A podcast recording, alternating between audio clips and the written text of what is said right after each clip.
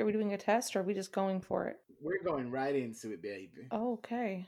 Shoot, we're gonna be talking about chapter nine, right? Yeah, nine. jumping right in. Grim Chapter nine. defeat. Grim defeat. We are the basic Sneetches. Oh yes, hi. Hello, this is me, This is me. and that is that bitch. hi, I'm Um, that bitch. She's 100% that bitch. She's the one that Lizzo warned you about.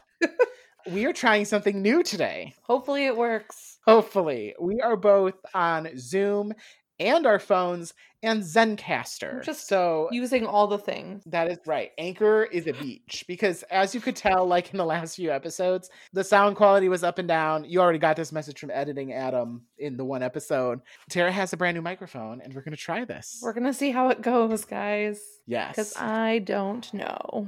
All right. All right. So, the, as Tara said, today we are reading Grim Defeat. Yes.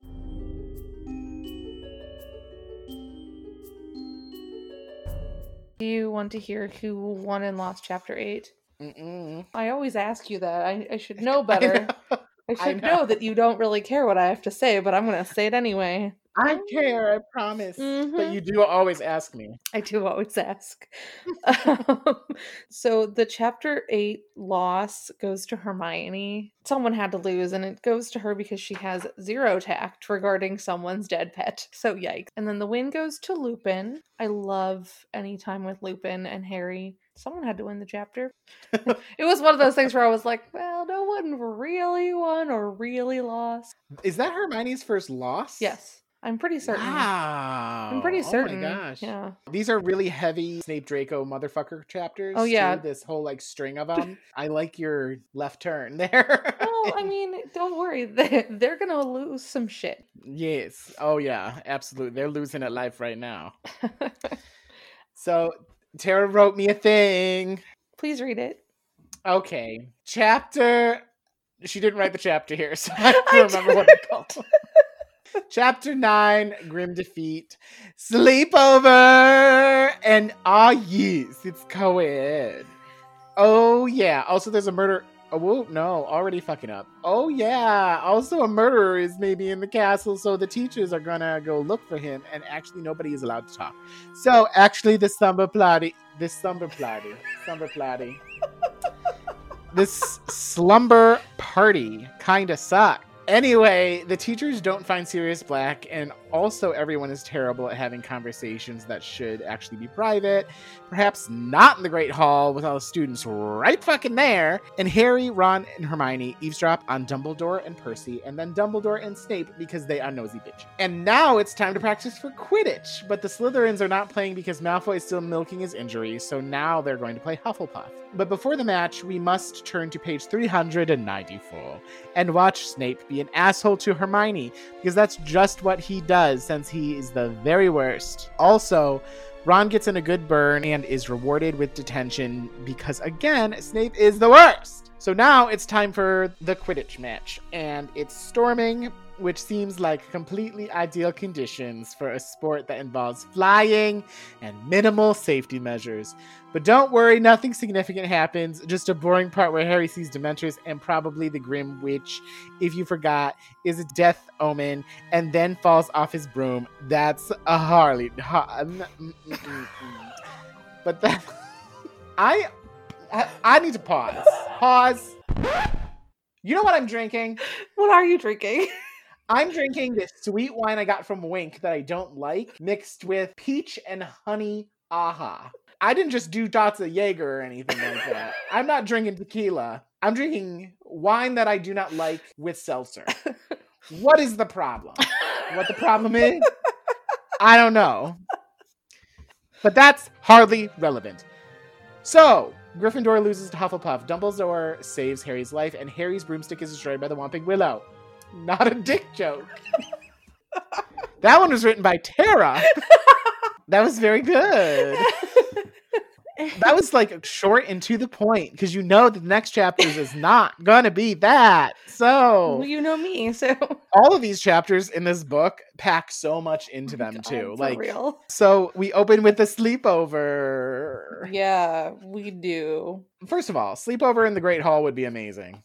I think. I think it would be great, you know, if they were allowed to actually have a sleepover, but they're literally like, you sleep here now, shut up and go to sleep. Exactly. And There ain't no pillow fights. Ain't nobody doing each other's nails. Yeah, it's pretty lame. There's no video games. That's because Percy's No- in charge. Yeah, seriously. the least that Dumbledore could have been was order some pizza for everybody.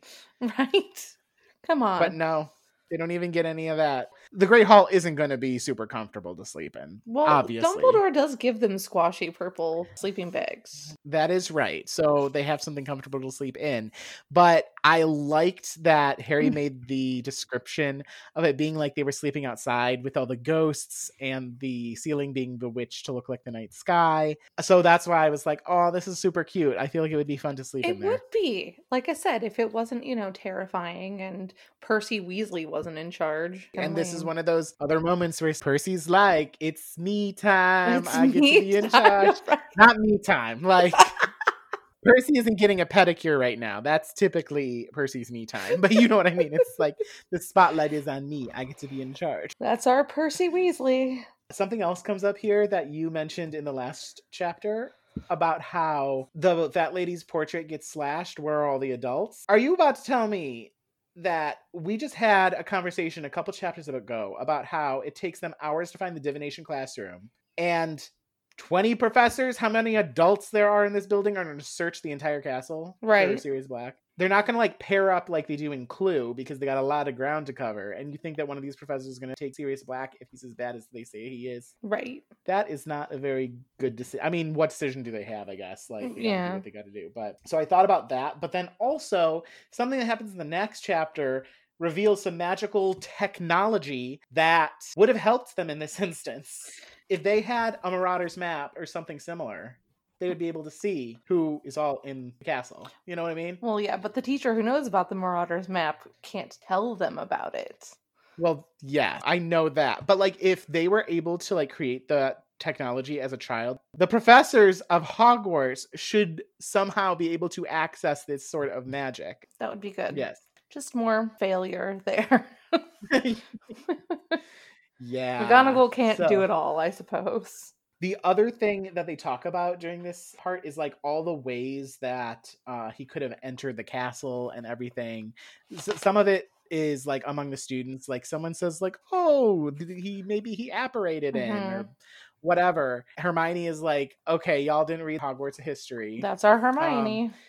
But the interesting thing is, during this, even though I know what's coming up and how this book goes, and it's not specifically mentioned in the book either. Like I was gonna ask, like, how do you think Sirius did get in? And it's like in the next chapter, basically. There's like the secret passage right underneath the Whomping Willow. Mhm. Obviously, Sirius Black was one of the creators of the Marauders map.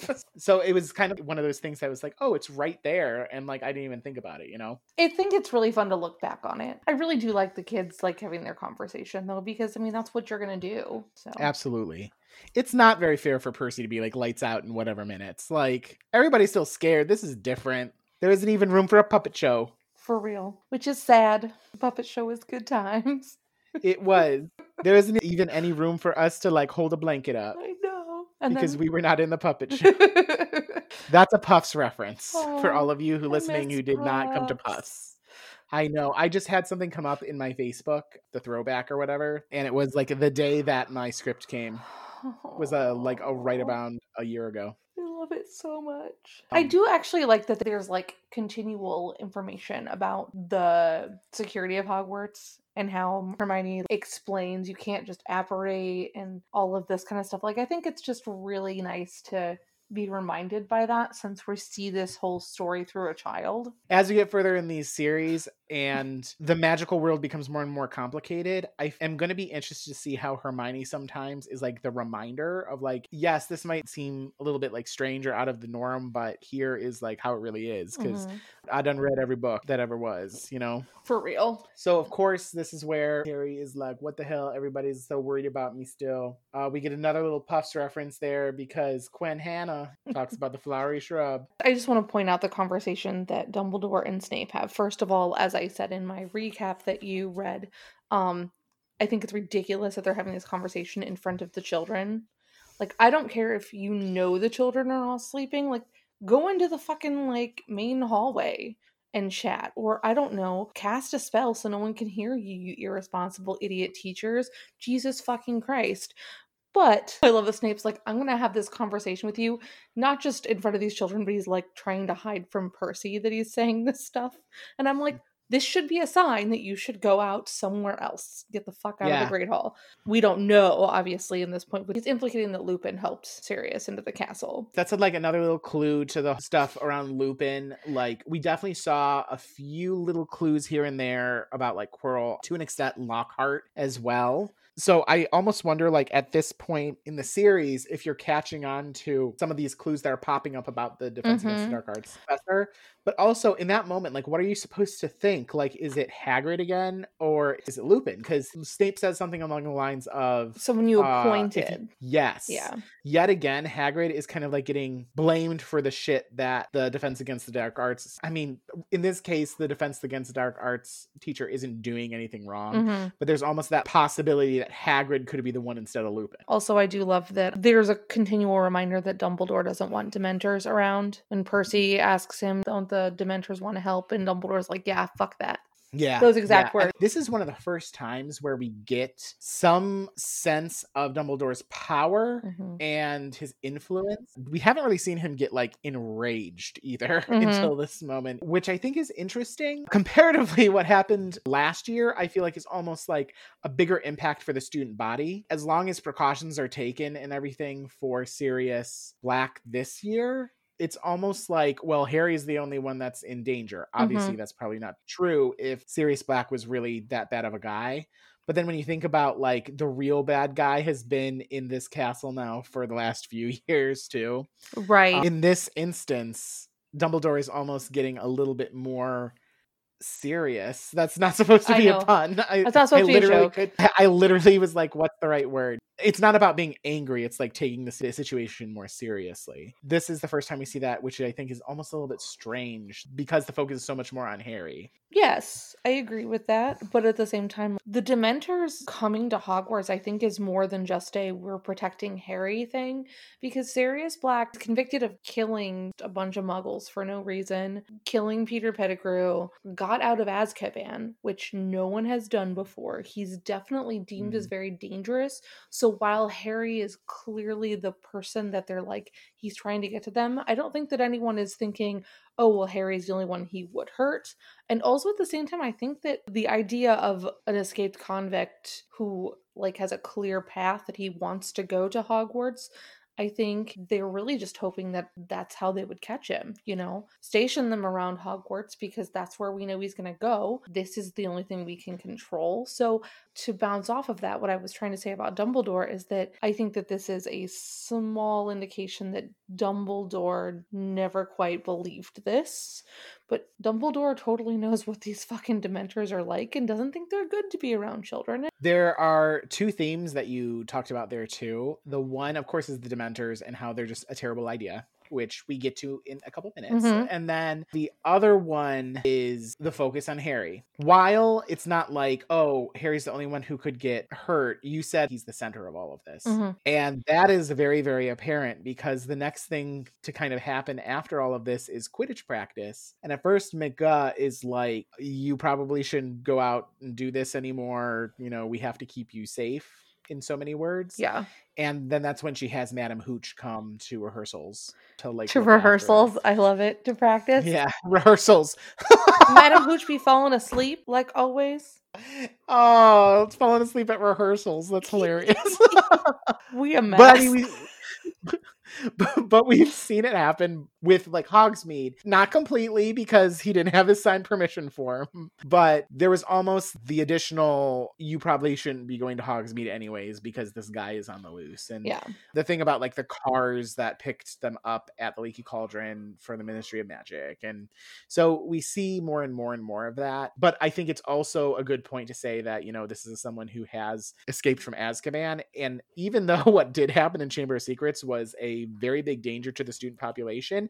It was the second time it happened. so there is that at least. And even for some of that, Dumbledore wasn't even there to get mad in the first place. I think it's interesting that she gets ready to tell Harry and he already knows, obviously. I think it's very interesting that McGonagall just makes the choice to tell him. I wonder what kind of things are going through her head when she's like, I'm going to tell Harry that, listen, Sirius Black actually um, is after you, but I need to explain away what I'm doing. So that's why she's going to say it. I'm wondering what's going through her head, I guess. I want to keep that in mind when we get to the next chapter. For sure, because it comes up again there. I do like how she is like, well, I still want Gryffindor to win, so let me figure out a way that you can actually play. And it is something that gives you joy. And with all these fucking sheets hanging around here, draining all the happiness Sheets out of teeth. everything. Yes. The fact that she still allows him to do Quidditch, I think is really, really lovely. I'm kind of stuck on what you said though, because I was like, oh yeah, that is kind of interesting. I think it definitely says something about McGonagall. We all know that she's HBSE. E. She is Quinn among Quins.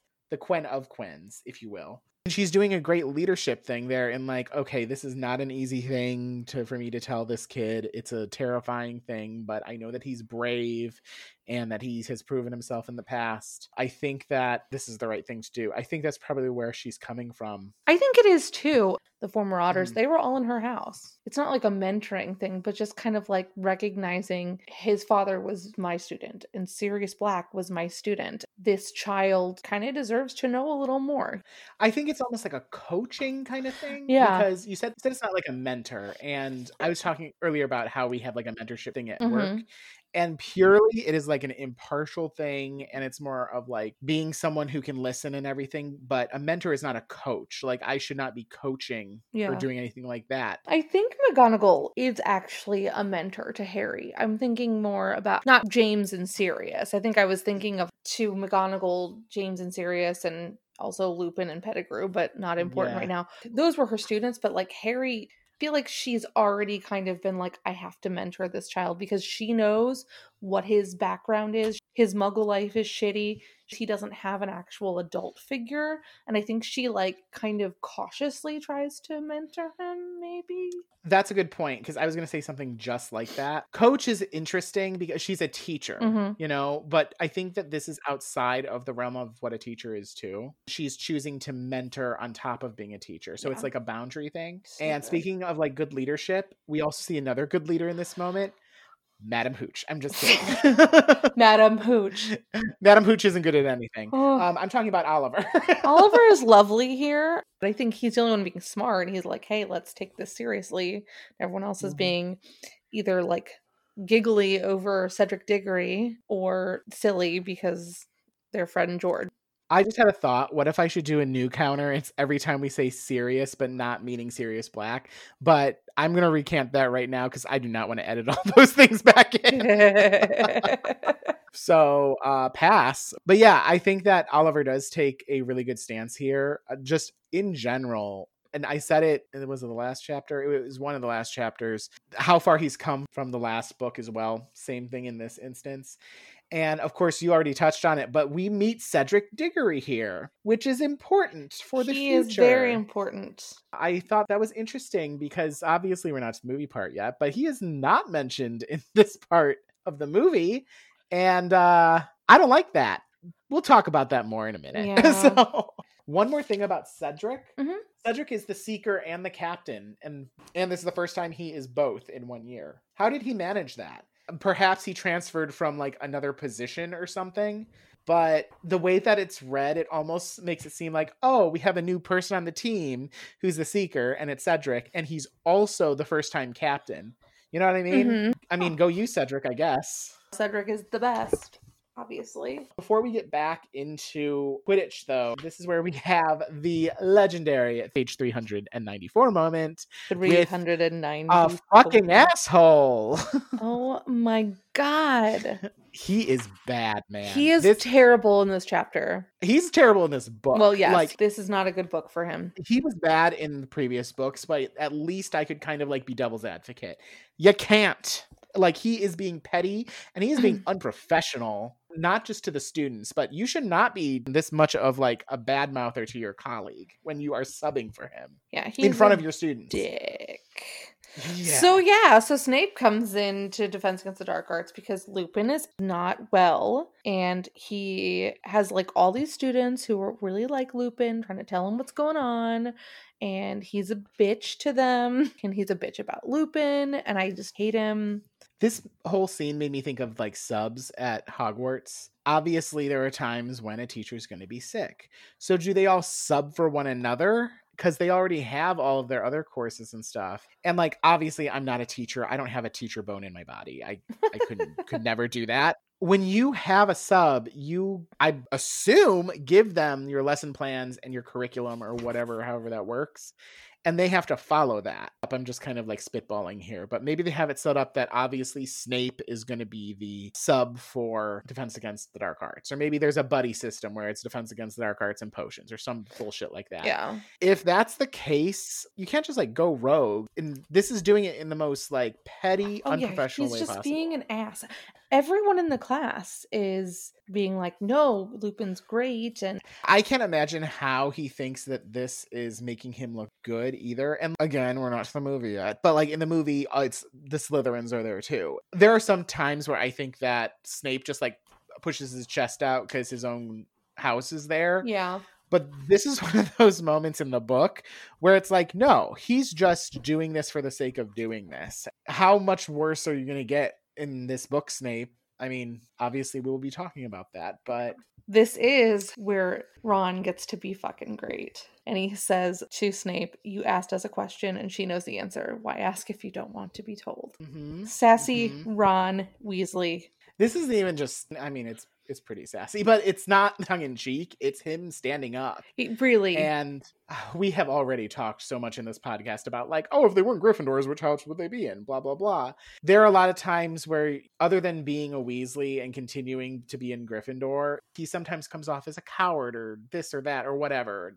We always talk about how people tend to not give Ron the light of day. The sassiness can almost be like interpreted as bravery. I think it takes a lot of balls to say something like that to him.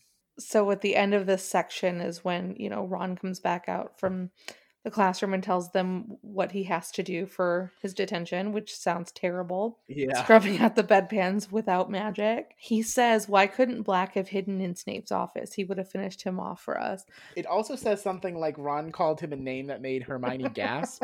Ron called Snape a fucker. Yeah, I did. Yes, you go, Ron. It's not the first time either, just the first time in front of Hermione. Which is kind of surprising. Well, it's because Hermione isn't ever fucking there in this. Book, Yeah, you know, she's- she's always in some other class. This is true. yeah, I really enjoyed that. Uh, When I saw that, I was like, you know that he called him something probably worse than fucker, and I'm like, you go, Ron. So yeah, now it's time for Quidditch. the way that the storm is described is very memorable. Like I can remember times even just like going on a hike or something and it starts to rain when it completely soaks you and everything. It definitely kind of gave me flashbacks to some things like that. When I was much younger, like I didn't play sports or anything in high school, but even soccer games when I was like in middle school, I guess, and like in the middle of a match, it starts to rain and it just becomes a muddy, cold, foggy mess. Mhm. Like, It's described in such a good way, but on top of it, they have to fly in this shit. This is terribly dangerous. I'm no meteorologist, but I wonder what the chances are of them getting like struck by lightning or something Well, like that. I mean, it's a flying sport, so I feel like it's probably more likely than getting struck by lightning playing soccer, which is probably what Dean sure. Thomas is telling everyone. He's probably like, yeah, well, people get struck by lightning way less in soccer, I'm sure. So stop making fun of the West Ham soccer team, Ron Weasley. he calls it football. Does he? It's oh, English. it's English, yeah. Sorry, Yeah, I was what- thinking of my, you know, American copy of books.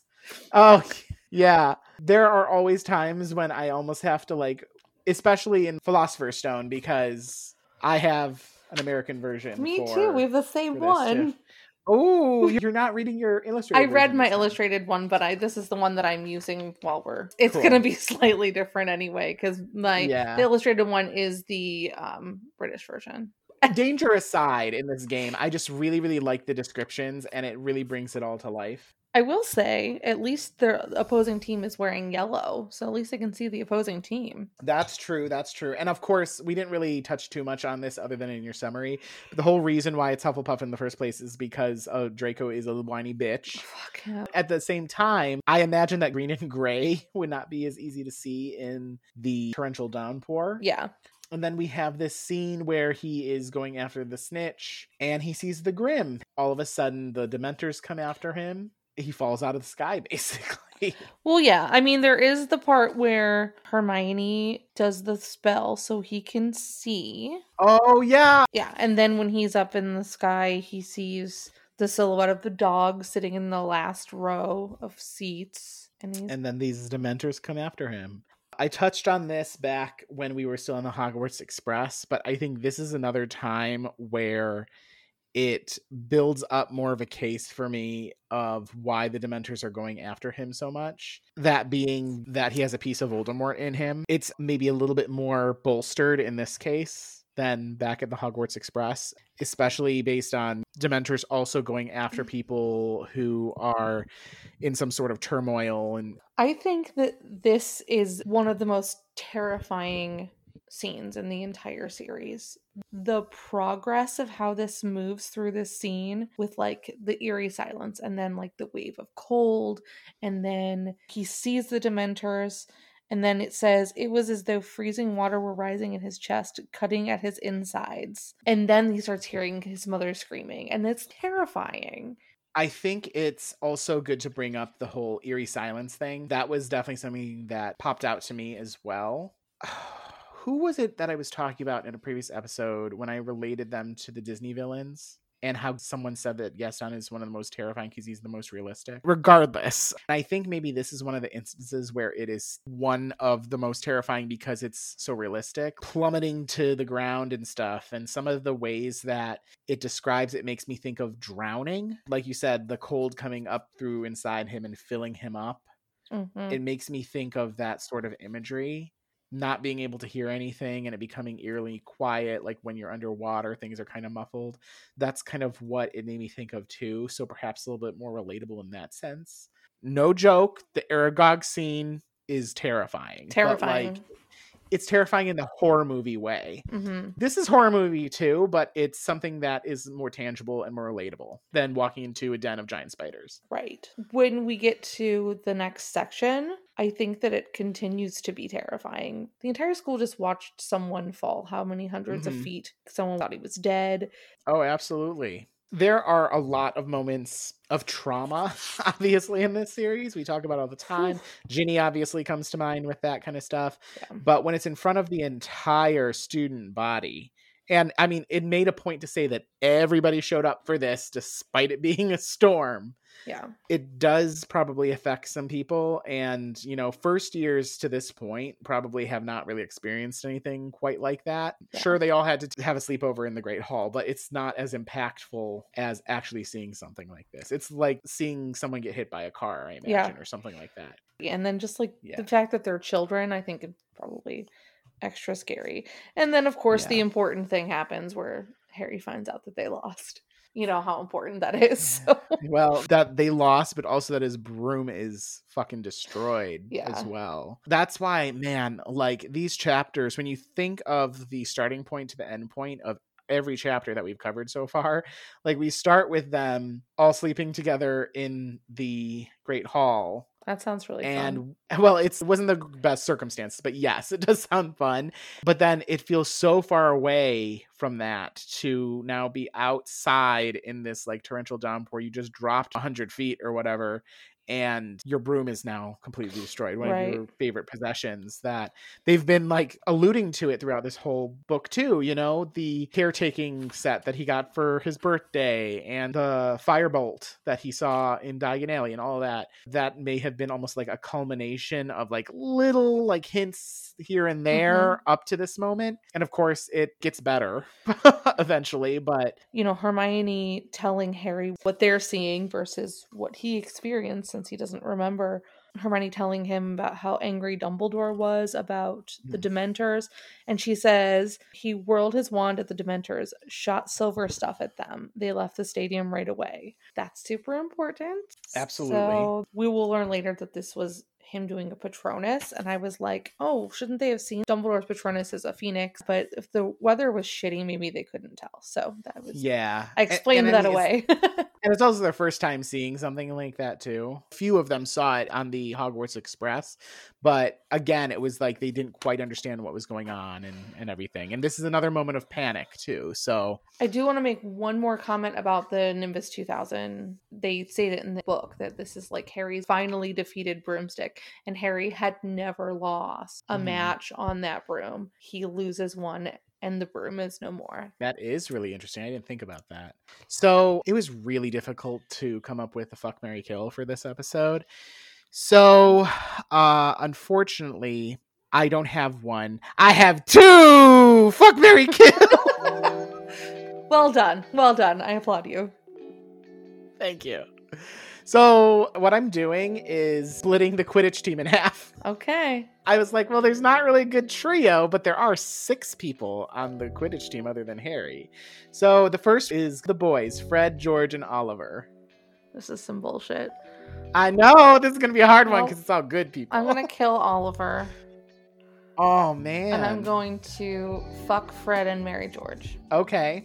You don't think they're gonna get jealous? Well, boiler alert: Fred's not gonna make it through the series, Mm-hmm. Mm-hmm. so I'm gonna marry the one that's gonna make it. This might seem a little bit cruel, but I'm gonna put Fred out of his misery early. Yikes! Because I'm like, well, they're the same person, basically. No, they're not. Give them So I- credit.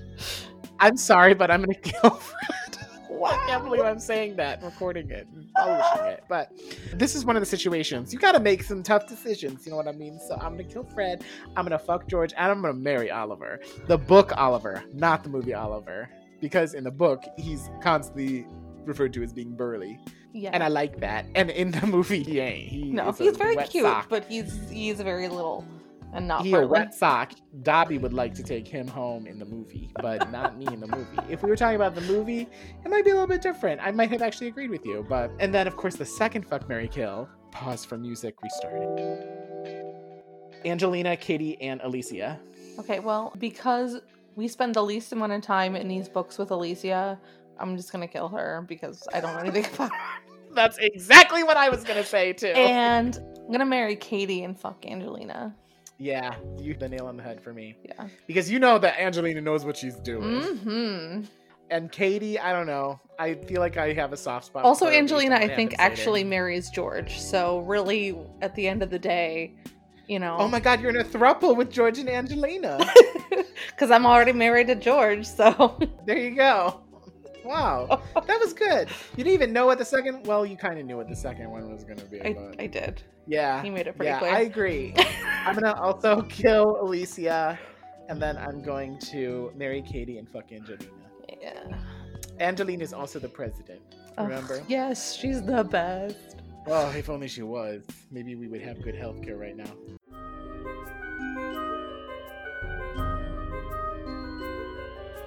So, So, there's a movie uh, that goes with this book. There is the movie version of the sleepover does not look as fun as it does in the, No, no, I- not at all. we don't get as much information in the movie version of the sleepover, which is fine, I guess. I feel like that scene could have been more interesting in the movie. I don't think it's bad. I think it's visually very nice because the whole movie is visually appealing. But and then the next thing we see is Defense Against the Dark Arts, which is missing all of the sass and the interaction, and I want that. However, Mhm. the winner of this scene is Alan Rickman. I will say in the book, I still think Snape is a bigger dick. Oh God, yes. And he takes a lot more points away in the book and everything there. But this is one of those like really memorable magical scenes. And I part of it is because of the way that he says page 300. Oh God, and because he's perfect. Yeah, uh, we obviously don't get that little in between portion like of Quidditch before class Yeah. either. And- And you don't get to I think it's- the McGonagall and Harry moment. Yeah, I mean, I think we get enough of that protection of Harry thing. um, And we had the moment already earlier. I mean, it sucks because a lot of times when we do cut some of those crucial moments where McGonagall is telling Harry something, it is despite McGonagall and dis- despite Maggie Smith, which is unfortunate. But Yeah, because she's the fucking mean, best. Yeah, if they're going to cut certain things, I suppose it sort of makes sense there. Now, the whole Quidditch match, on the other hand, I think they do it really well. I Like, think they do too. The Grim shows up as a cloud in the sky, not it shows in... up in a cloud. right, which I don't like. You don't. I kind of like it. Here's why I don't like it. And that's not how Harry sees it. He sees the times he's Well- seen the Grim, other than when Trelawney's being a psychopath. We'll find out later he actually does see the black dog.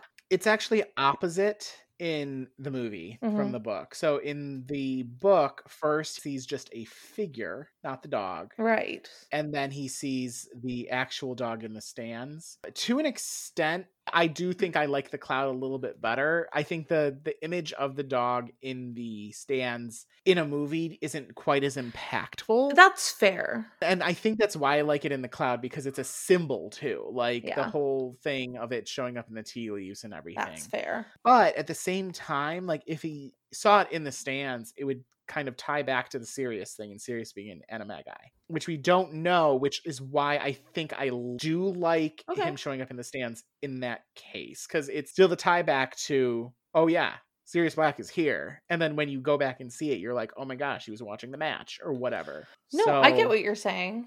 we do not get the little timeout with Hermione's spell, which I think could have easily been done and kind of cute, but whatever. They got to cram a lot into this movie, anyways. Then the big thing that is different is, of course, that that ain't Cedric, who is the seeker for the Hufflepuff team. I think at least mentioning him here in the book is helpful for everything that happens in the fourth Yeah. book. I'm glad that he's mentioned in this book. I mean, otherwise, like in the movie, I always kind of felt like the way that they played it off was like, oh, who's this and like new person who's Mhm. all of a sudden like being mentioned and is a Hufflepuff, you know? Right.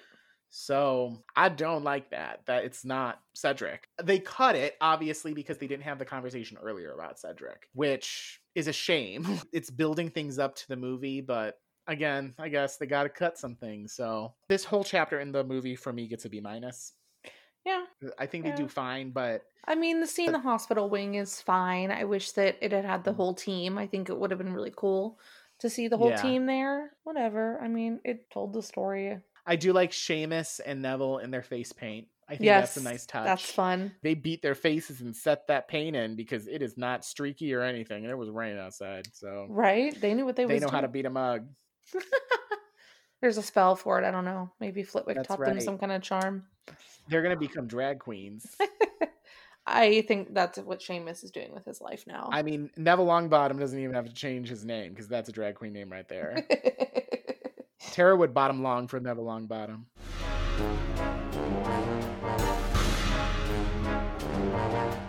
There are so many point exchanges, and it's all over the place. okay, go.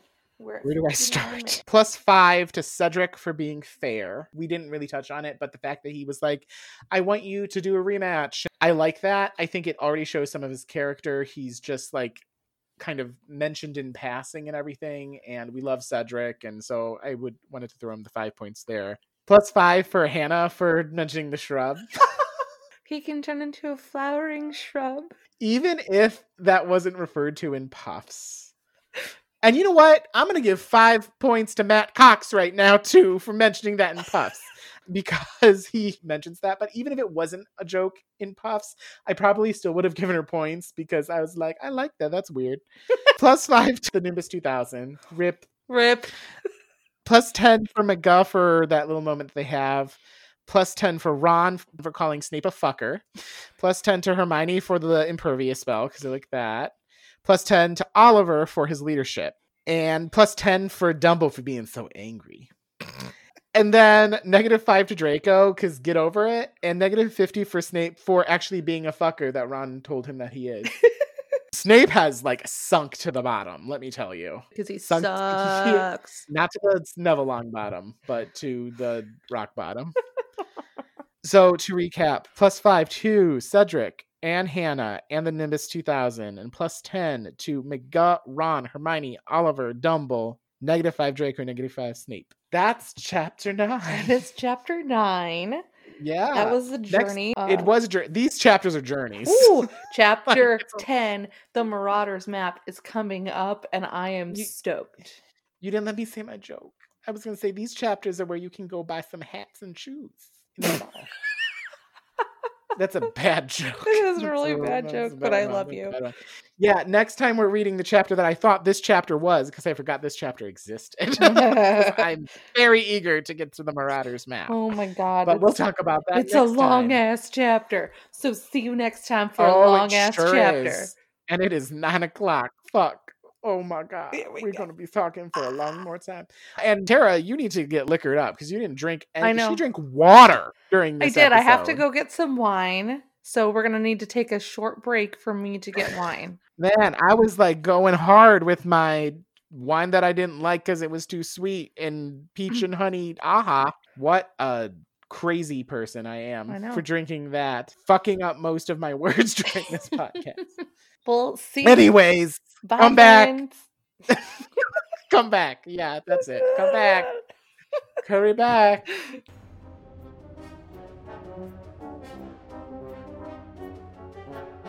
Basic Snitches is produced and recorded by Adam Bowers and Tara Corkery. Edited by Adam Bowers. and published by Tara Corkery via Podbean, and now available for download wherever you listen to podcasts. A special thanks to all of you for taking the time to download and listen to us. We hope you enjoyed us. If you enjoyed us, please be sure to rate us five stars on your listening app of choice. And if you didn't enjoy us, then we're sorry you're so angry. Please also connect with us. Find us on Facebook and Instagram at Basic Snitches or email us at basicsnitches at gmail.com. We're excited to get more feedback from our listeners and to hear what you have to say about the questions and discussions we have on the podcast. Catch you later, snitches!